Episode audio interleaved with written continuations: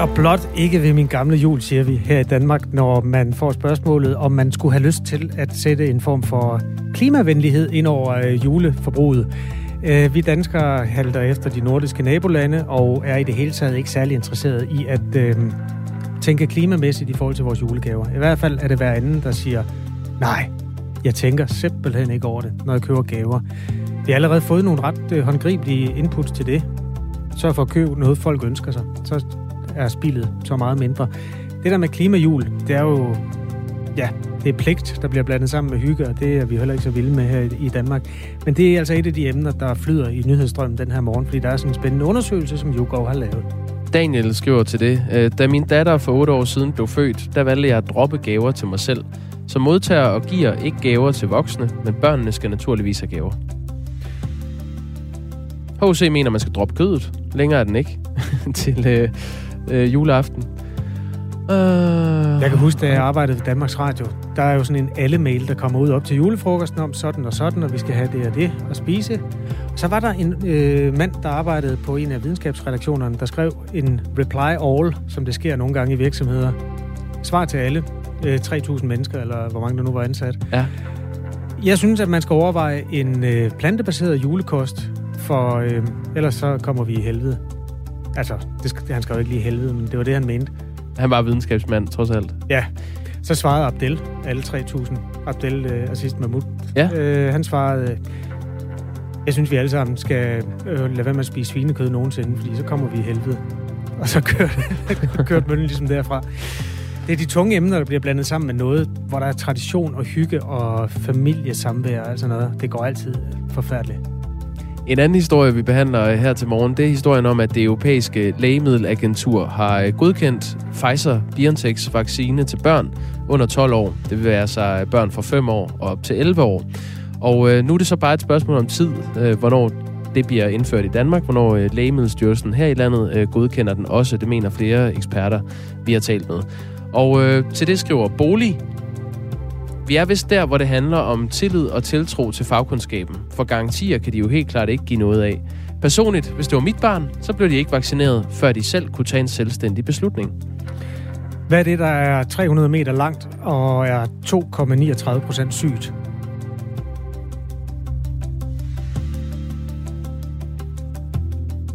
Det ved jeg ikke. Det er køen til en coronatestcenter. det er positivsprocenten i hvert fald 2,39, og køerne, de er bare lange i øjeblikket. Øhm, det skal vi se nærmere på i dag, for det er jo stor julefrokostdag, og der er mange mennesker, der gerne med øhm, god samvittighed og passet i orden, gerne vil sådan holde den tradition i hævd. Det er svært. Der er godt nok meget lang ventetid, hvis du skal testes. Det vender så, vi tilbage til. Ja, det gør vi. Som du kan høre, så er det fredag, og det er faktisk Black Friday af slagsen. Du kan skrive ind til os på 1424. Øh, Start beskeden med R4, hvis du vil noget. Lige nu er klokken 8 minutter over 7. Godmorgen. Godmorgen. Fra i dag kan både kommuner og private virksomheder tjekke coronapas hos sine medarbejdere. Flere kommuner og virksomheder har allerede meldt sig klar til at benytte sig af den mulighed. Og en af de kommuner er øh, Varde Kommune, hvor du er venstreborgmester Erik Buhl. Godmorgen. Ja, godmorgen. I Varde planlægger I, at et krav om coronapas øh, træder i kraft for de omkring 3.200 kommunale ansatte i løbet af næste uge. Hvordan har I tænkt jer at håndhæve det krav? Jamen det er korrekt, og vi er i gang med at, at omsætte, øh, hvad skal jeg sige, fra, fra, fra ord til handling, fordi det her det skal jo gøres på en måde, så, så det er til at have med at gøre i hverdagen også, at det skal op, opleves som en eller anden form for ekstra benspænd, tværtimod er det for at beskytte vores medarbejdere og vores borgere. Så vi har valgt øh, det, vi kalder kørekortmodellen, øh, sådan oversat til, til almindelig dansk. Det betyder, at vi forventer, at folk har styr på tingene med enten test eller vaccine, og så kan der komme nogle stikprøver. Det er den måde, vi håndterer det på. Hvem skal lave de stikprøver? Det er noget af det, vi skal snakke om her i, i, i løbet af dagen i dag og på mandag. Så også i forhold til, at, hvor vigtigt det er, at vi har der tid til at gøre det her ordentligt, fordi det er netop den der beskyttelse med hinanden, øh, for hinanden og med hinanden. Og er det så lederen, eller er det, et, øh, eller er det andre, det bliver nok noget med en leder, der lige skal tjekke en gang imellem og finde ud af, om tingene er i orden. Fordi selvfølgelig skal vi også overholde det, når vi laver en, en regel, øh, som, som er for at hjælpe hinanden. Men øh, vi har helt igennem tillidsbaseret ledelse i Varde Kommune, det har vi haft i alle år, i sidste mange år, og derfor tror jeg også på, at det kommer til at glide ganske glat. Erik Buhl, når det nu er sådan en kørekortsmodel, I, øh, I lægger op til, altså med, med stikprøver, og så ellers øh, forvente, at folk har, har styr på, at, at de er sunde og raske, eller har, har et, øh, i hvert fald et grønt coronapas, hvorfor kunne man så ikke lige så godt lade være, og så bare øh, stole på sine ansatte? Jamen, jeg tror, det, jeg synes ikke, det er mods, modsatrettet. Det er jo, fordi vi er i en situation lige nu, hvor vi ser nogle smittetal, der har været alt for høje. Vi har udfordringer i nogle skoler og børnehaver, og vi har generelt incidenstal, der heldigvis er lidt faldende igen nu. Men det er simpelthen et klart signal om, at her må vi lige hjælpe hinanden med at, at, at sikre, og det er klart, at en af de ting, der gør, at vi lige også lige trækker vejret, hvornår det er, vi sætter det her i gang, det er jo også, netop som vi snakkede om for lidt siden, hvor lang kø er der til test. Altså det skal jo være rimeligt til at, for at få en test, for at vi kan forlange det af vores medarbejdere. Vi er selv ved at op, øh, opgradere inden for vores egen øh, sundhedsvæsen, han har sagt øh, ældrepleje og så videre, børnepas, eller børnehaver og skoler, ansætter flere folk i, i de her dage for at hjælpe. Men det er noget med at sende et klart signal. Det har man gjort i staten, det har man gjort i regionerne. Jeg tror, de fleste kommuner følger, følger med nu her de næste uger, fordi det er noget med at passe på hinanden. Hvis der nu er nogen, der ikke har et, et gyldigt øh, coronapas, som arbejder kommunalt i, i Varde, tror du så, I vil fange dem med, med sådan en stikprøvekontrol? Altså, jeg kan slet ikke lige ordet fange, men det er selvfølgelig det, der, der ligger i det. Men altså, så, så må vi have fat i det, altså. Og så øh, er det sådan, er der nogen, der har... Vi ved, at der er nogen, der har en sygdom, eller har nogle ting, der gør, man ikke kan, kan få et coronapas, men alle kan tåle at blive testet, som jeg har håndteret. Og er der nogen, der har svært ved det og så videre, jamen, så må vi se, at hjemmearbejdspladser kan løse det i, i nogle afdelinger af vores kommune. Det er klart, at du er pædagog i en børnehave, så skal du kan møde frem og så videre. Jeg tror, vi finder en løsning. Der vil være nogle ganske få eksempler, som vi skal håndtere, og det har vi samme udfordring, som man har i staten og regionen. Så jeg tror, vi løser det på samme måde, som de vil gøre det. Hvad sker der med en øh, medarbejder i Varde Kommune, som ikke har et gyldigt coronapas, men møder ind på arbejde? Jamen, vedkommende vil så bede om at få lavet en test, og så komme tilbage igen, når man har test. Hvad hvis det sker tre gange? Jamen, så vil det være det samme. Okay, der er ikke, der er ikke nogen, der bliver fyret for det? Ikke, på, ikke i første runde. Det er det, vi skal snakke med vores, øh, vores medarbejdere om, hvordan vi håndterer det her. Altså, jeg, jeg, jeg oplever det som langt de fleste medarbejdere synes, det her det er tryghed, vi giver dem, og derfor er man også interesseret at finde løsning. Er der selvfølgelig en enkelt eller to, der, der slet ikke kan se sig selv i det her, jamen, så må vi finde ud af, om forhåbentlig kan vi så klare det med en hjemmearbejdsplads eller et eller andet, men øh, jeg tror, det bliver ud af de der 32 uger, så, er det, så forventer jeg, at der bliver en eller to eller tre af den slags sager, og resten det kommer til at blive ganske fornuftigt. Har du gjort nogle overvejelser om, hvor mange gange man skal møde ind med et øh, ikke-gyldigt coronapas, før man må tage sit gode tøj og gå? Nej, det er noget, vi drøfter nu her med, med vores medarbejderrepræsentanter. Alright. Hvor meget forventer du, at det her tiltag kan batte i forhold til at mindske smittespredningen i Varde Kommune? Jamen, jeg tror, øh, jeg kan, det kan man ikke sætte procenter på, men jeg tror, det kan være med til at motivere øh, de sidste, øh, også til dem, der har mulighed for det at blive vaccineret, når ellers man kan få en tid til det. Og så, og så også, at vi simpelthen har fokus på, at, at, at vi passer lidt ekstra på hinanden. Bare det, bare det vi har de sidste uger her snakket om det, og, og, og de sidste dage har, har, har også meldt det ud, jamen så har jeg en fornemmelse af, at folk er lige blevet lidt bedre til at holde afstand og spritte fingre og så videre, som vi nu skal i de her tider. Så jeg tror også, det har en lille smule forebyggende virkning bare at tage, tage initiativ. Det siger Erik Buhl, som altså er borgmester i øh, Varde Kommune for Venstre, hvor man er positiv over for at indføre coronapas for de omkring ja, 3.200 kommunalt ansatte i løbet af næste uge. Du skal have tak. Ja, selv tak. En god dag. Tak, i lige måde. Tak lige måde. Ja. Noget af det nye i uh, det her puslespil er jo, at uh, testene ikke varer så længe, som de har gjort. Deres varighed, eller gyldighed i coronapasset er blevet sat ned fra var det 96 til 72 for PCR, og fra 72 til 48 mm, Man har mistet timer. et døgn. Ja. ja. Og øhm, man mister sådan set cirka en tredjedel af den tid, den er gyldig, hvis man tager for givet i den sammenhæng, at PCR-testen den er omkring et døgn undervejs. Så spørger vores øh, lytter, hvad koster det samfundet, at kviktesten kun gælder i 48 timer? Meget relevant spørgsmål, fordi øh, det giver jo i princippet behov for, at man skal have 50% flere tests som borger i det her land. Den danske testindsats øh, blev skønnet i mediet MedWatch øh, at koste mellem 50 og 100 millioner kroner om dagen. Det var det estimat, der blev lavet i foråret, hvor der blev lavet cirka lige så mange test om dagen, som der bliver nu. Så hvis vi siger, at det koster midt imellem de to tal, 75 millioner mm. om dagen, så koster det 2 milliarder om måneden, godt og vel. Det kan vi så sætte op til 3 milliarder. Så det koster en milliard om måneden. Det, der så redder os i den sammenhæng for at skulle bruge de penge, det er, at der er slet ikke flere test. Altså, der bliver pevet så mange test afsted, som der overhovedet kan. Så der er ikke i øjeblikket mulighed for at skrue testkapaciteten eller testforbruget op med 50 procent. Men hvis det skete, så ville, øh, så, så ville det være en milliard. Er det ikke dumt skriver Søren Hansen fra Svendborg. At reducere den praktiske brugstid for en PCR-test fanger ca. 90% af smittede til det samme som for lyntest, som fanger ca. 60% af de smittede. PCR-test skal gælde 72 timer, det vil sige kan bruges ca. 48 timer, da man får resultatet efter et døgns tid. Lyntest skal også gælde 48 timer, skriver Søren Hansen. SMS'er til 1424. Man kan starte den med, eller man skal faktisk, hvis man gerne vil have, at vi skal læse den, starte med R4 og et mellemrum. Ja, det gør Lars H. Bak fra Sønderborg. Lad os øh, give ham øh, det sidste ord. Vi lever da godt nok i lyseslukkernes tid. Enten kommer sundhedseksperterne med endnu flere coronabekymringer og restriktioner, eller også beklager øh, klimaisterne sig igen igen over Black Friday og julen.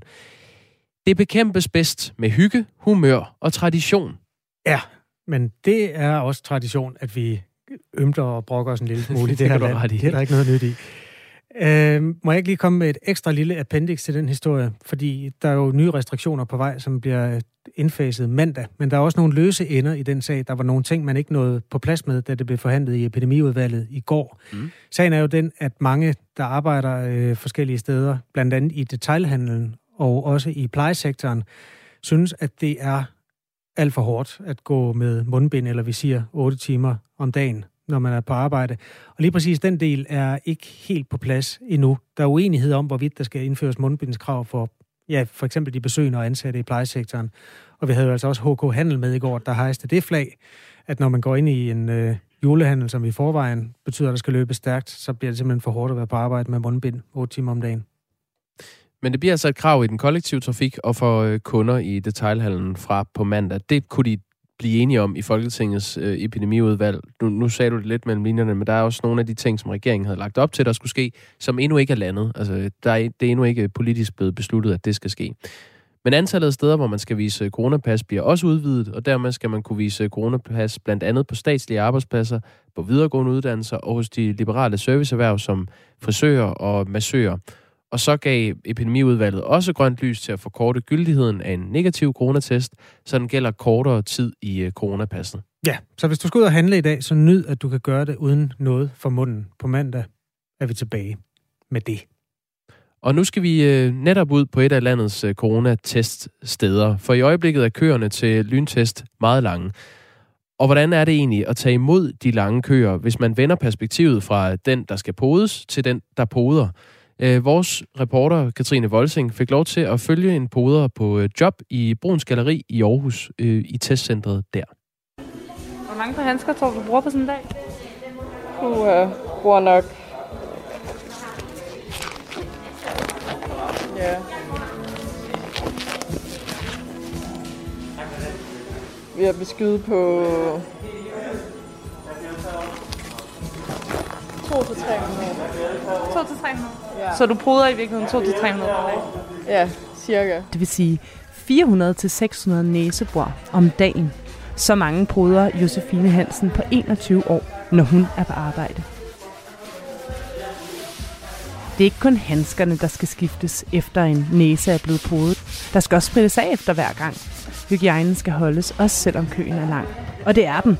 Lang altså nu tænker jeg, at nu kan jeg se, at køen er så lang, at man venter i kø på at få lov at komme i kø. Stresser det dig, at der er ligesom bare uendelig mange mennesker? Mm, det er lidt forskelligt. Det kommer lidt an på sådan, hvor mange vi står og poder, og sådan, hvor gode folk er. Om der er mange nye. Men man lærer sådan lidt at arbejde med det. At der ikke er nogen ende, før man har fri. Fordi det er der bare ikke. Og hvad, bliver du stresset? Jeg kender det selv. Jeg kan godt være irriteret, hvis jeg har stået i kø flere timer. Ja, ja, øhm, sådan, ej, kan de ikke tage handskerne af hurtigere? Altså, oplever du det, eller er du bare helt cool og tager det i dit eget tempo? Ja, altså, der er en vis tid, vi skal gøre det indenfor, og den tid, den gør man det bare indenfor. Man kan ikke gøre det hurtigere, øhm, fordi ellers er vi i risiko selv. Så jeg føler mig egentlig ikke stresset på grund af det. Altså det er, det er bare sådan stille og roligt. Klædt i blå dragt, gummihandsker, mundbind og visir, beder Josefine borgerne om at tage plads på den lille klapstol ved siden af hendes bord fuld af podeudstyr. Denne gang er det Mathias tur. skærer lidt ansigt, men øh, Ja, Var det slemt? nej, det gik. Du har prøvet det tusind gange før. Øh, 10, tror jeg, der omkring. Så, men øh, nu er vi jo seriøst startet igen. Er det fordi, du øh, skal noget, at du bliver øh, podet? Jeg skal til rollespil her i weekenden, så øh, der kræver de en test. Så, øh, så det er vel fint nok, lige så stille. Ja. Når først pinden er ude af næsen på borgeren igen, skal poderen tjekke, om testen virker, før hun kan sende næsens ejer videre og tage imod endnu en næse. Så den var fin. jeg tænker egentlig bare lige, at det løber igennem, og så sender man borgeren videre. Og så bliver der stikket stol af her. Ja. Så meget kan han ikke have nået at inficere den stol, kan han? Jo, det er de mindste spyt eller ja, snot, der kan gøre, at en helt ny person bliver smittet. Så derfor er I grundige, det giver god mening. Altså, jeg tænker sådan, den her dag er jo rimelig lang for dig, Josefine. Laver I nogen sådan konkurrencer om, hvem der når flest kunder eller borgere, eller for at få tiden til at gå? Mm, nej, man kan godt lave lidt en intern sådan konkurrence med den, man står sammen med ved bord. Øhm, for sådan, hvem er hurtigst? Hvor mange kan man lige nå inden for de næste 10 minutter? Sådan. Øhm, og ellers så er det, får man at vide i slutningen af vagten, hvor mange man sådan har nået at prøve i løbet af ens vagt. Øhm, ja. Så man er altid lidt i konkurrence mod sig selv. Ja, det er man egentlig. Man når hurtigt til sådan et punkt, hvor man er sådan, okay, den skal være på to minutter hver gang. Ej, hvor sejt. Og hvad er sådan din rekord på 10 minutter? Mm, altså, vi, vi må ikke rigtig gøre det hurtigere end de to minutter imellem hver podning.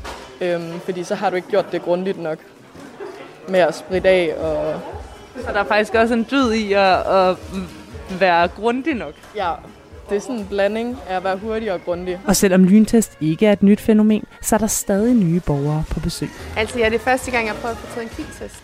Den kommer til at være 2 cm op i hvert næsebor i 15 sekunder. Jeg drejer den rundt et par gange. Hvis der er noget, så rækker du bare lige en hånd i vejret. Det kan godt kilde en del. Yes. Hvis du kigger en lille smule opad, Hun læner hovedet lidt tilbage, lukker øjnene fredfyldt, og 15 sekunder efter er Maria ikke længere novice inden for næsepodning. Kildede det, synes du? Øh, nej, altså, eller, jo, man kan jo godt mærke, at der kommer noget derind, og som ikke skal være der, eller hvad man kan sige, men det er fint nok. Men hvordan er det for Josefine med alle de næser?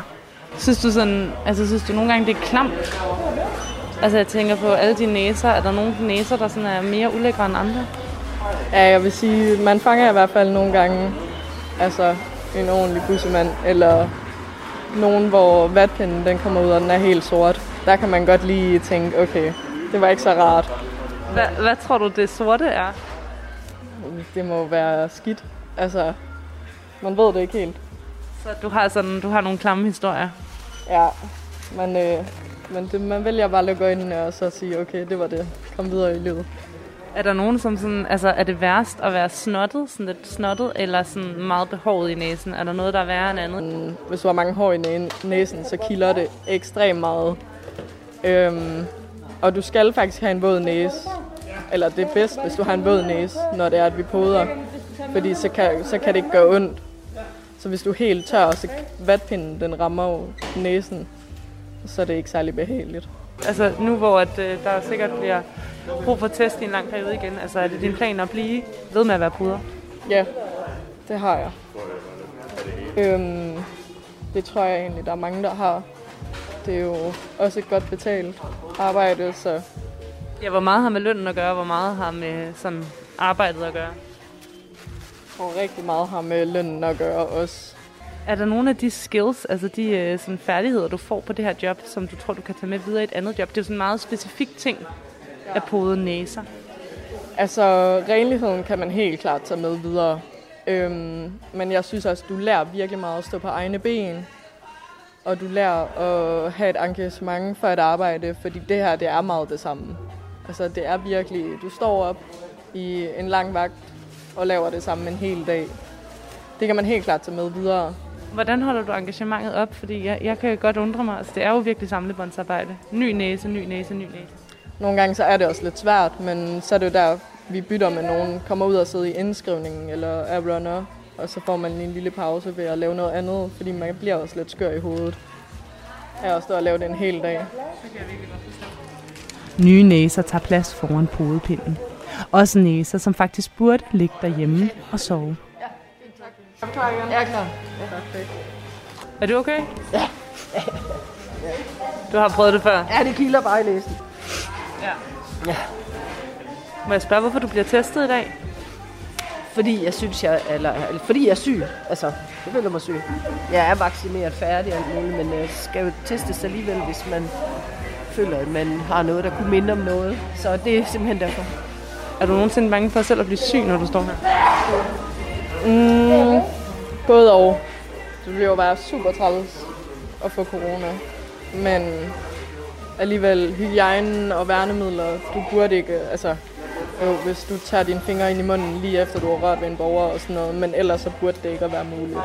Der er fortsat kø til podning, og visirklædte, smølfeblå podere står iført plastikhandsker og med lange, tynde vatpinde, klar til at tage imod endnu en lille næse.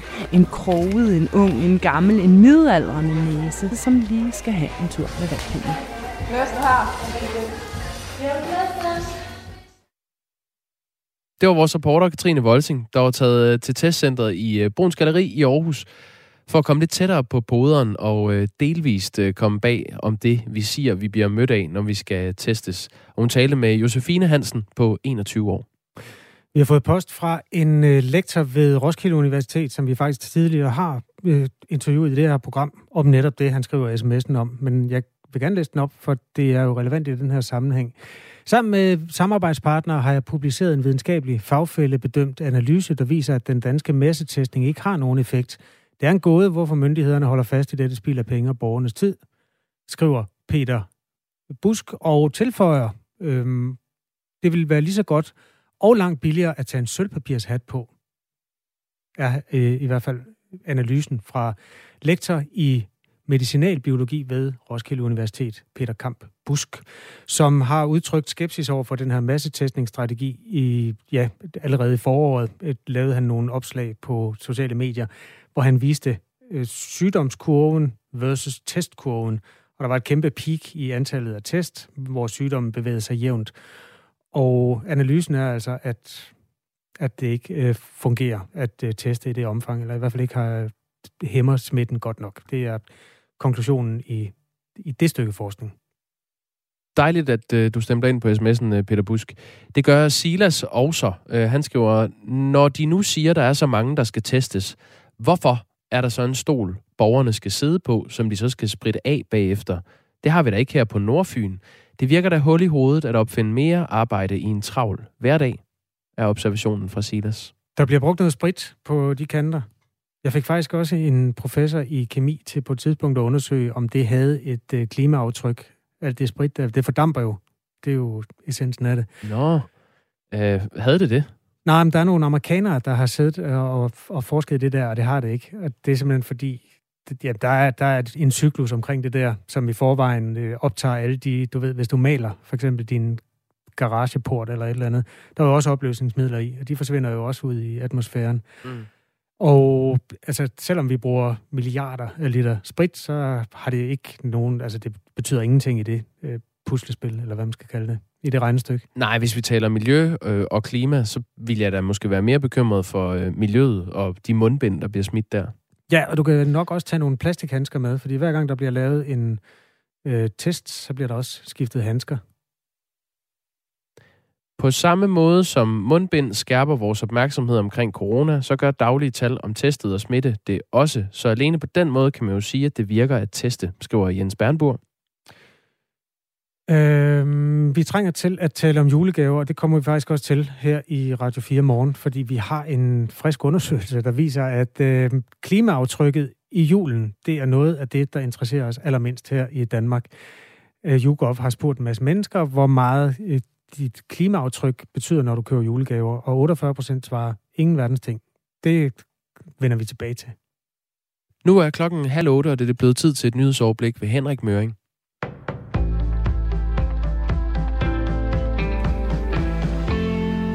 På tværs af landet melder både kommuner og private virksomheder klar til at tjekke coronapas hos deres medarbejdere. Det gælder blandt andet i Varde Kommune.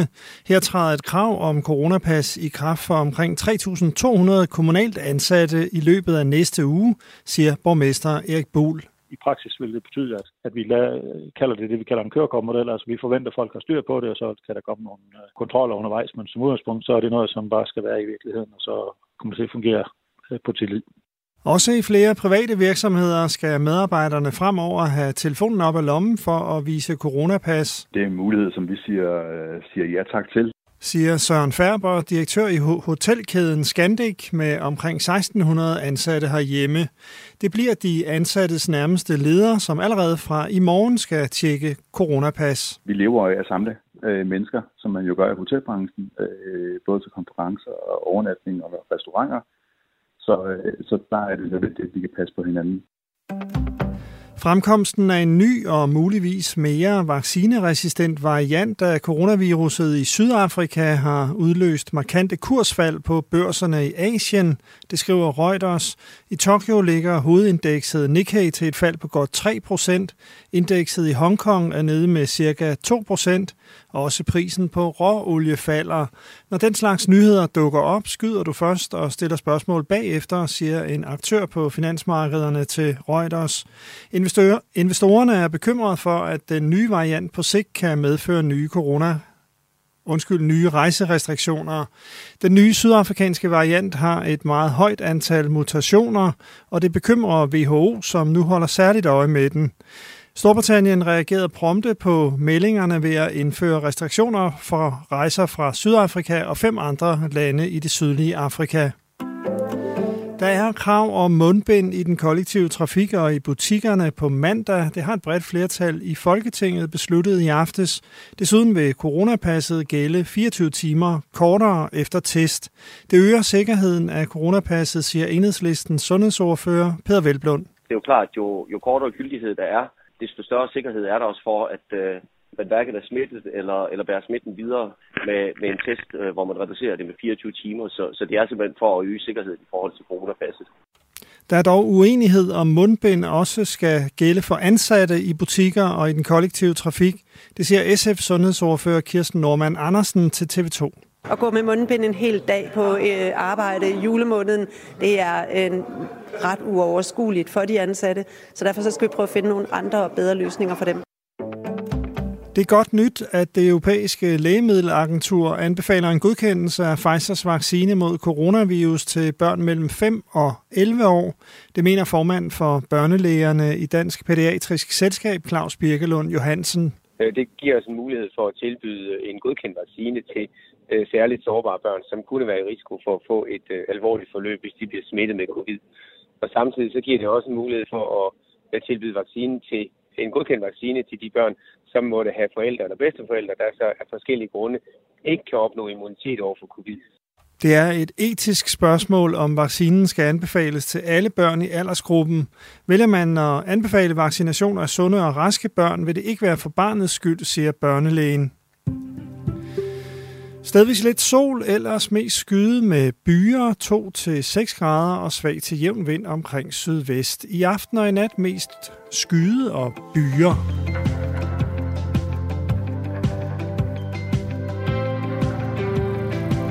Hvis du troede, kommunalvalget var overstået, så tror jeg igen, vi har en knopskydning på det. I Viborg er der opstået et problem hos nye borgerlige, som er kommet til at vælge den forkerte mand ind i byrådet. Den tager vi om 7-8 minutter her i Radio 4 morgen, hvor vi også kan se på sammenhængen mellem julegaver og klima, og ikke mindst, hvor meget klima fylder i vores juletanker. Jeg kan allerede nu svare, det er ikke ret meget. Og vi lægger ud med rigsretssagen mod Inger Støjberg, som øh, nu er slut. Eller det vil sige, at vi mangler kun domsafsigelsen i sagen. Det er status efter i går, hvor Inger Støjbergs øh, forsvar fremlagde deres procedurer og øh, argumenter for frifindelse. Ulrik Dalin er graverjournalist på Information og med her i Radio 4 morgen. Godmorgen. Godmorgen. Hvad øh, sagde forsvarerne i går? Ja, det var jo, øh, de delte op imellem sig. Nikolaj Mallet startede, og så fulgte René Offersen op. Og øhm, Nikolaj Mallet, han havde sådan et, øh, øh, et retorisk spørgsmål, som drejede sig om det her ministernotat, som øh, øh, har været meget omtalt, og som Inger Støjberg jo godkendte, og som åbnede for undtagelser. Øh, han sagde, at øh, hvis man nu øh, forestillede sig, at det her notat var gået hele vejen op, øh, var godkendt af kontorchefer, af afdelingschefer, af departementchefer, men ikke af Inger Støjberg.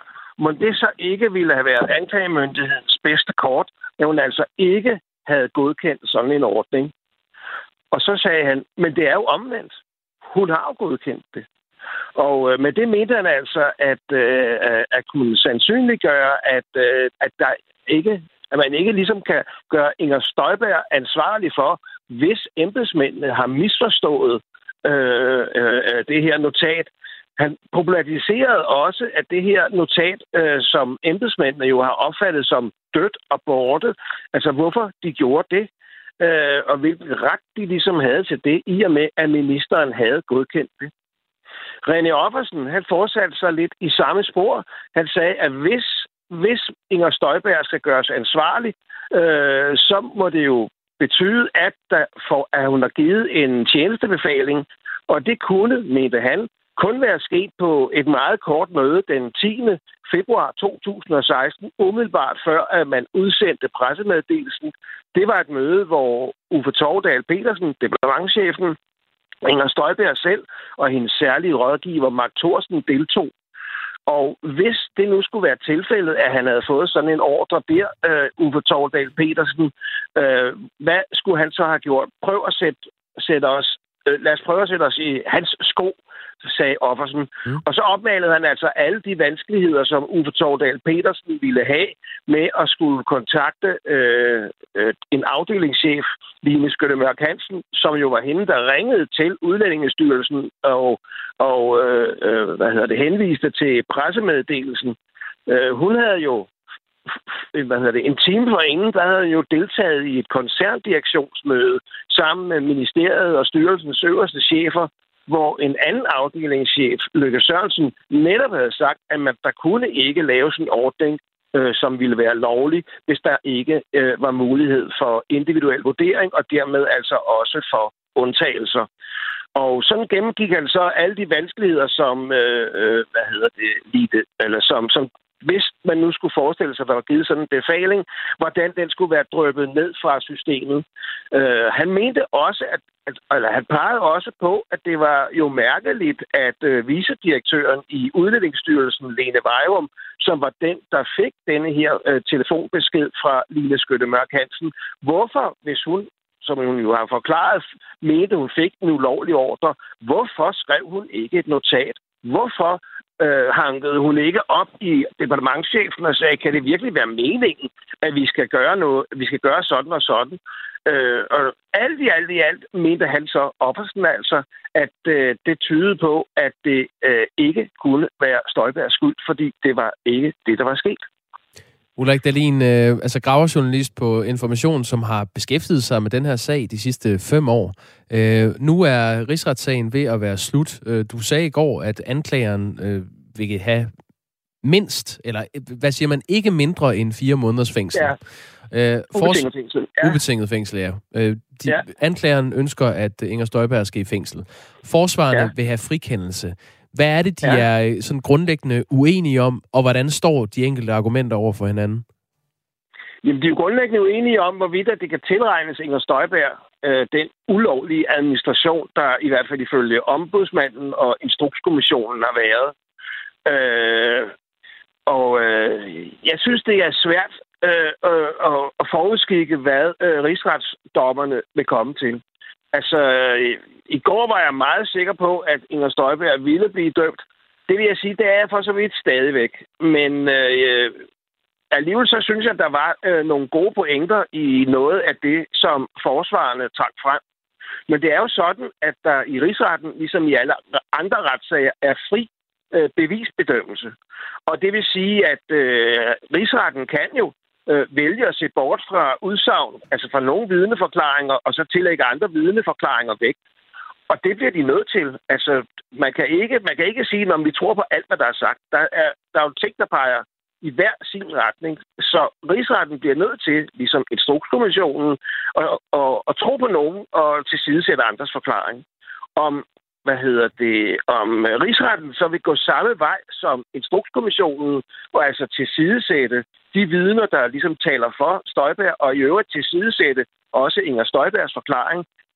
Det må vi jo vente og se. Øh, det, ja, det vil jeg, altså, jeg vil tro, at det, at det vil komme cirka det samme Altså, at det vil, de vil ende med, at uh, Inger Støjberg uh, kendes skyldig.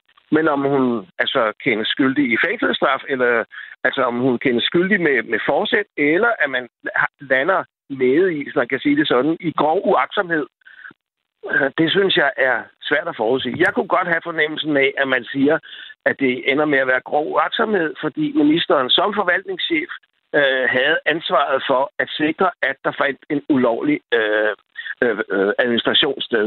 Mod det argument argumenterede både øh, René Offersen og Nikolaj Mallet, at jamen, hvor skulle ministeren vide fra, at der øh, i Udlændingsstyrelsen var sådan en opfattelse af, at man havde fået en ulovlig ordre. Det var der jo ingen, der sagde til hende.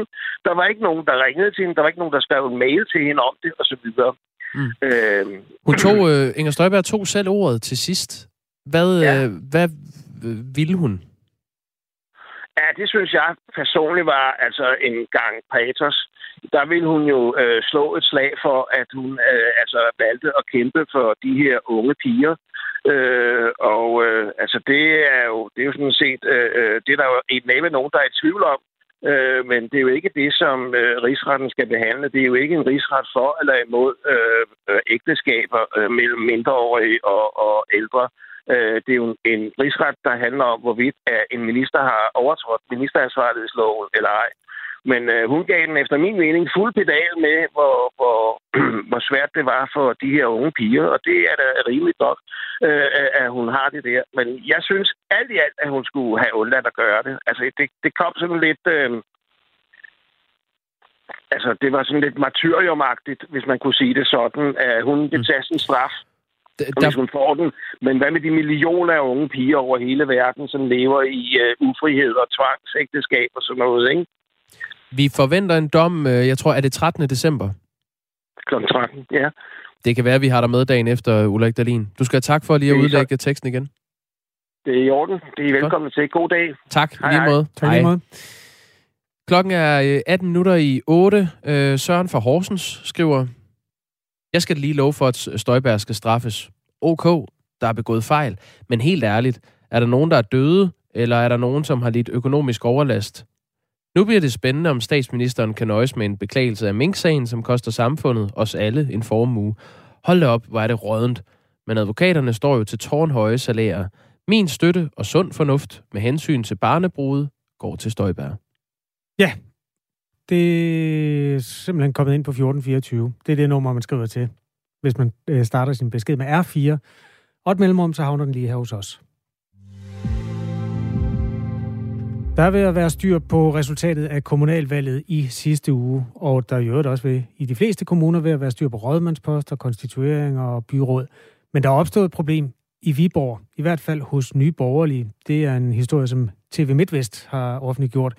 Man er simpelthen hos nye borgerlige kommet til at sende den forkerte mand ind i byrådet.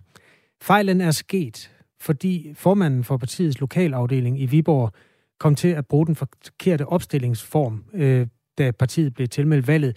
Partiet blev opstillet som det, der hedder partiliste, og ikke som sideordnet opstilling. Sideordnet betyder kort fortalt, at den, der får flest personlige stemmer, kommer længst, øh, og i det her tilfælde i byrådet.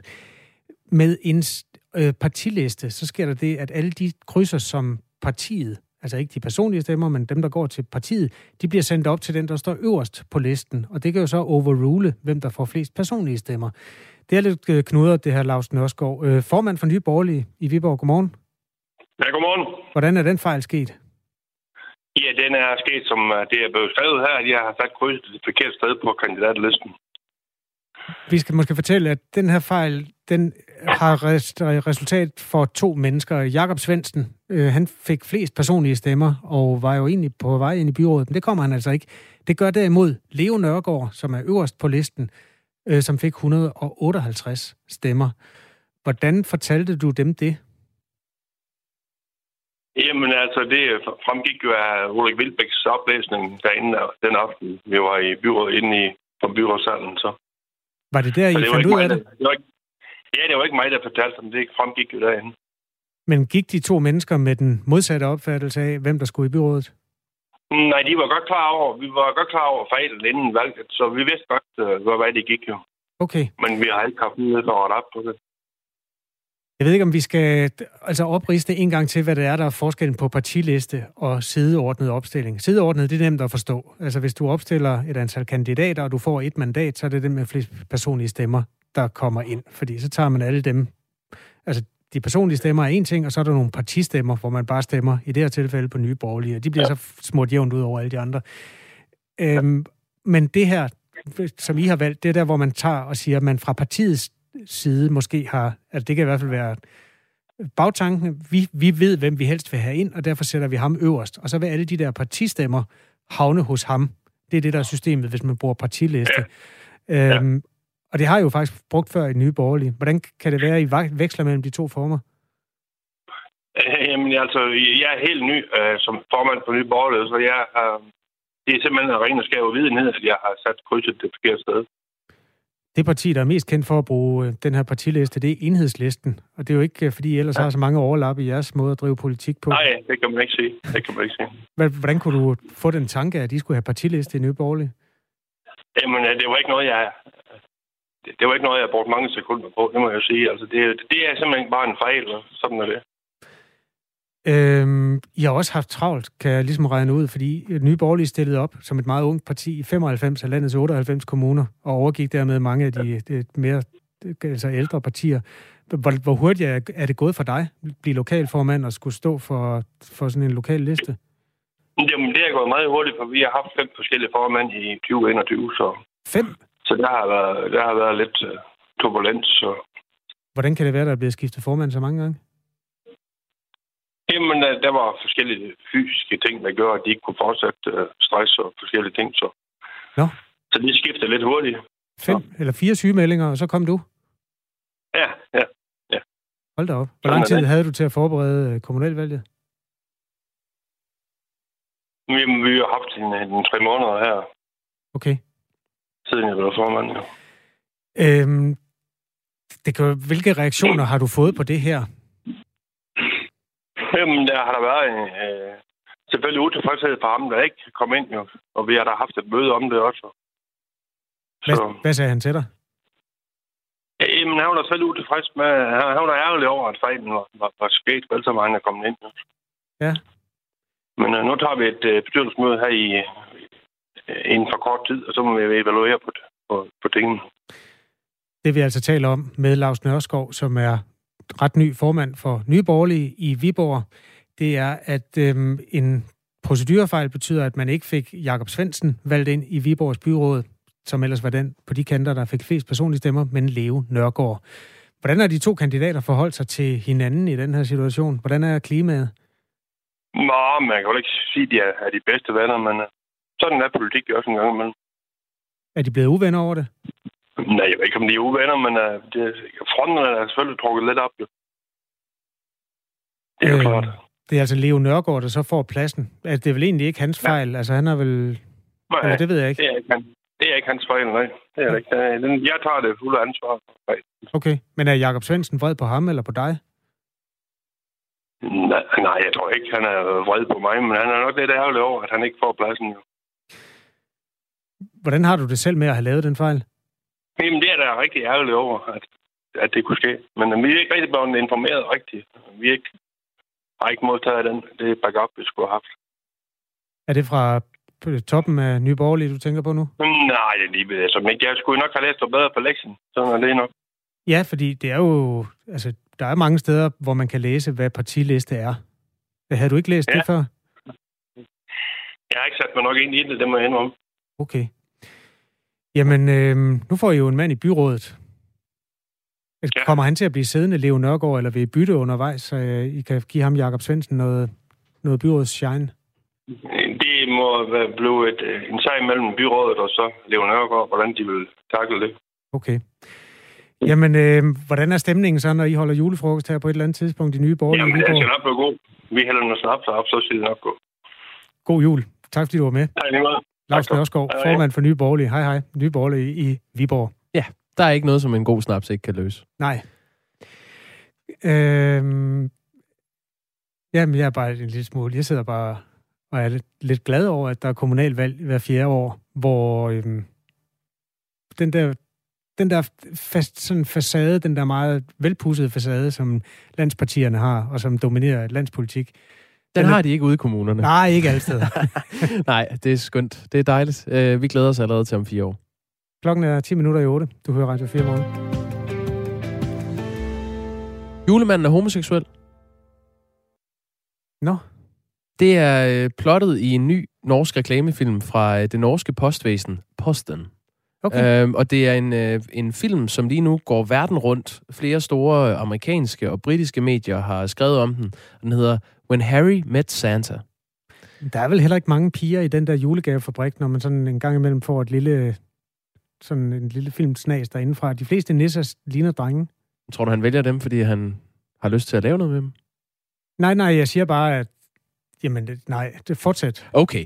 Uh, han, plottet i filmen er, at julemanden kommer en gang om året, uh, altså ankommer uh, til den her mands hjem, og bliver kun ganske kort tid. Hvert år står hans udkårne uh, klar foran kaminen for at nyde hvert sekund, hvor den her langskækkede gamle mand går ind gennem uh, skorstenen. skorstenen. Mm. Og øh, så går der jo et år, før de to kan mødes igen. Og så den undervejs, det er en ret lang film, den er over tre minutter. En reklamefilm på tre minutter? Ja så udvikler den sig undervejs. Altså relationen mellem de to. Først er det bare et flygtigt glimt.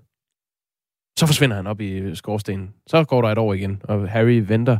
Så kommer julemanden og bliver måske lidt længere, kigger på et billede, der står på kaminen.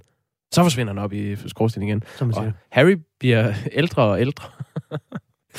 øhm, og til sidst, så, så mødes de altså. Julemanden sidder, så, så pludselig så vågner Harry der juleaftens nat. Så sidder julemanden fandme og kigger på ham.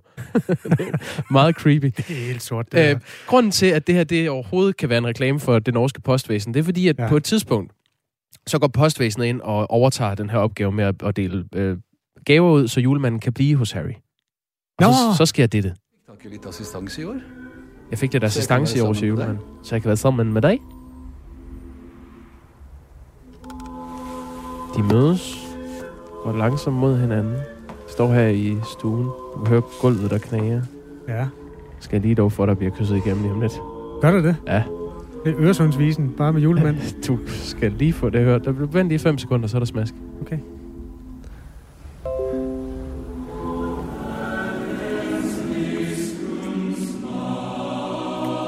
Ja. Det lyder ligesom, øh, vil du se min smukke navle? Det er meget Søren Krav Jacobsensk. øh, den bliver rost for sit budskab om øh, mangfoldighed, og øh, at det er en rigtig tårepasser. Og så slutter filmen med ordene, der løber hen over skærmen. Øh, I 2022 markerer Norge øh, 50 år med, at man kan øh, elske, hvem man har lyst til. Nå, det er da et dejligt budskab. Ja. Og det Koster fordi, det ikke 5 milliarder at sende en reklamefilm med den længde der i norsk tv? Det gør det sikkert. Det, hvad betyder det? Nå ja, det er jo de, mange har, begge de har olien. Ja, ja. Øh, Norge afkriminaliserede jo et homoseksualitet i øh, 72. Så ja, julemanden er også øh, kommet ind i 2021. Klokken er 6 minutter i 8.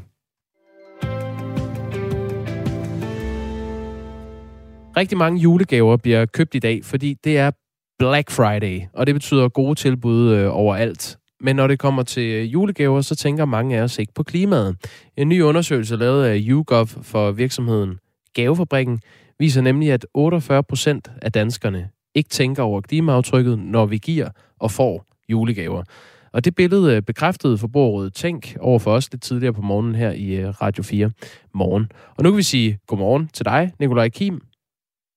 Godmorgen. Direktør for Gavefabrikken. Hvorfor har I overhovedet fået lavet den her undersøgelse? Jamen, vi har fået lavet en undersøgelse, fordi vi gerne vil vide en uh, hel masse om skandinavernes forhold til jul. Øhm, og uh, det er fordi, vi har en oprigtig interesse i, i det, vi laver, som jo er at levere en hel masse julegaver til virksomheder i uh, Danmark og i Norden. Og så føler vi jo uh, derfor også, at vi har et ansvar i forhold til at, at bidrage til at trække forbruget i en mere bæredygtig retning. Bare lige for at forstå øh, jeres undersøgelse, Nikolaj Kim. Altså, det her, det er jo privatpersoner, der har svaret på det der, øh, ikke sandt? Ja. ja. Men jo, hvad, med, hvad med virksomhederne, når de kommer og køber julegaver? Er de klimabevidste? Altså, hvis vi går en så fire år tilbage, så, øh, så var det nærmest ikke eksisterende, at man havde et fokus på det her. Men øh, der er ingen tvivl om i dag, at øh, der er der en stor del, der, der faktisk forholder sig til det, øh, når vi taler virksomheder. Lige lidt om gavefabrikken, øh, Nikolaj Kim, hvis man ikke kender din virksomhed. Øh, I har siden 2008 leveret gavekoncepter til danske virksomheder, og det er med levering af næsten en million firma julegaver årligt. Øh, så I er landets største leverandør af den slags. Vi kommer til at, vi, altså her i Danmark tager vi føringen på det her område, når vi kigger mod vores nabolande. I Norge er det 40 procent, der ikke tænker over klimaaftrykket, når øh, julegaverne skal handles, og i Sverige er det kun 37 procent, der ikke tænker over det. Så altså, det er en, en, alt efter om man ser glasset som halvt fyldt eller halvt tomt, men vi er rekordindehaver i Norden i forhold til ikke at tænke over klimaaftrykket på julegaverne. Hele jeres forretning er baseret på netop gaver. Øh, Hvor meget tænker I på klimaaftrykket, når I skal levere gaver til virksomhederne? Ja, men man kan sige, at det her er jo selvfølgelig en, øh, en proces, som jeg sagde for 3-4 år siden. Jamen, så var det ikke noget, der var øh, en efterspørgsel efter, og øh, det betyder selvfølgelig ikke, at der ikke var et øh, fokus på også at have nogle gaver, der, der, der havde et efter, øh, hvad skal man sige, havde et, et bæredygtigt aspekt. Men øh, for eksempel kan jeg jo sige, at øh, vi i dag har faktisk en kategori af gaver med særlig fokus på, på bæredygtighed øh, og, og de bæredygtige aspekter. Og det er jo noget, vi arbejder løbende på at, at øge. Øh, Er det og noget, der er kommer jo, fra jer, det initiativ, eller er det noget, jeres kunder har ønsket? Det er øh, en kombination af de to. Øh, fordi man kan sige, at vores holdning er jo, at når man er en del af forbruget, jamen, så er det også øh, vigtigt at tage et ansvar øh, på det område. Og øh, når vi snakker bæredygtighed, så er det jo mange ting.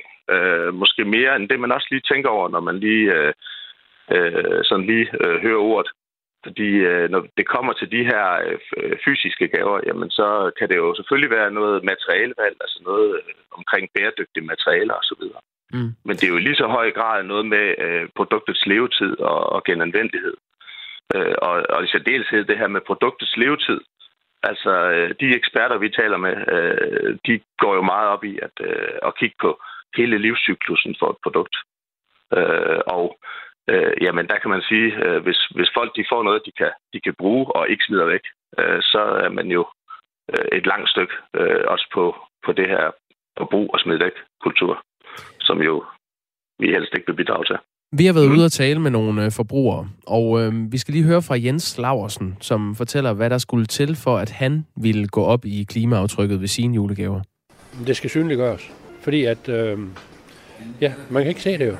Man kan ikke se, hvad det har, hvor meget CO2 det har, sådan en jakke som den, der hænger der, den har, den har bidraget med. Det kan man jo ikke se nogen steder.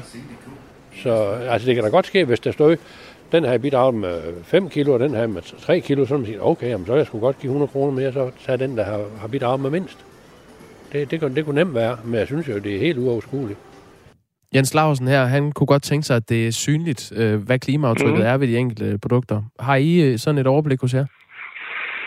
Nok ikke så detaljeret, som øh, Jens han kunne tænke sig det. Altså, øh, det er ikke sådan, vi har et tal på, øh, på øh, hvad skal man sige, øh, det bæredygtige øh, element i, i hvert produkt. Og, øh, øh, men man kan sige, at vi gør noget meget ud af at beskrive selvfølgelig de egenskaber, som et produkt har øh, øh, på det bæredygtige område. Øh, og jeg kan godt nævne et par eksempler på nogle produkter, hvis du ønsker det. Men øh, faktisk noget af det, som, øh, som rigtig mange vælgere gør i dag, som, som også er med til at bidrage til det her øh, bæredygtige aspekt, det er jo også, at mange faktisk lader deres medarbejdere vælge deres egen julegave. Øh, og det gør jo så igen, at man er med til at sørge for, at folk de, øh, får en julegave, de, kan, de rent faktisk bruger, øh, og, ikke, og ikke smider ud bagefter. Jeg har et lynspørgsmål til dig, Nikolaj Kim, fordi ja, der er nyheder ja. om 50 sekunder. Øh, Hvad har du Ja. selv gjort for at gøre din egen sådan helt private jul mere klimavenlig? Bare en nysgerrighed. Jamen, jeg ønsker mig altid en tegning af folk. Så øh, den, øh, det, det synes jeg, og dem gemmer jeg, når jeg får det, og jeg elsker for tegninger. Så, øh, så lige på gaveområdet, der, der, der er det det, øh, jeg selv ønsker mig. Og Men så er de gaver, du køber. Jamen altså, jeg, øh, jeg vil sige, de gaver, jeg køber, det er jo, der lytter jeg jo meget til, hvad folk de ønsker sig også. Og det synes jeg jo er den vigtige ting, hvis man gerne vil give noget, der gør, at, at vi gemmer gaven bagefter, og ikke øh, bare stiller den over et hjørne, og ikke får den brugt til noget. Så er det bedre, at de bruger den der PlayStation 5. Nikolaj Kim, tak fordi du var med. Ja, selv tak. Direktør for øh, Gavefabrikken. Det her er Radio 4 Morgen med Jakob Grosen og Kasper Harbo, og vores nyhedsvært Henrik Møring giver dig nu 5 minutters overblik over nyhedsstrømmen, som den ser ud den her fredag. Klokken er 8.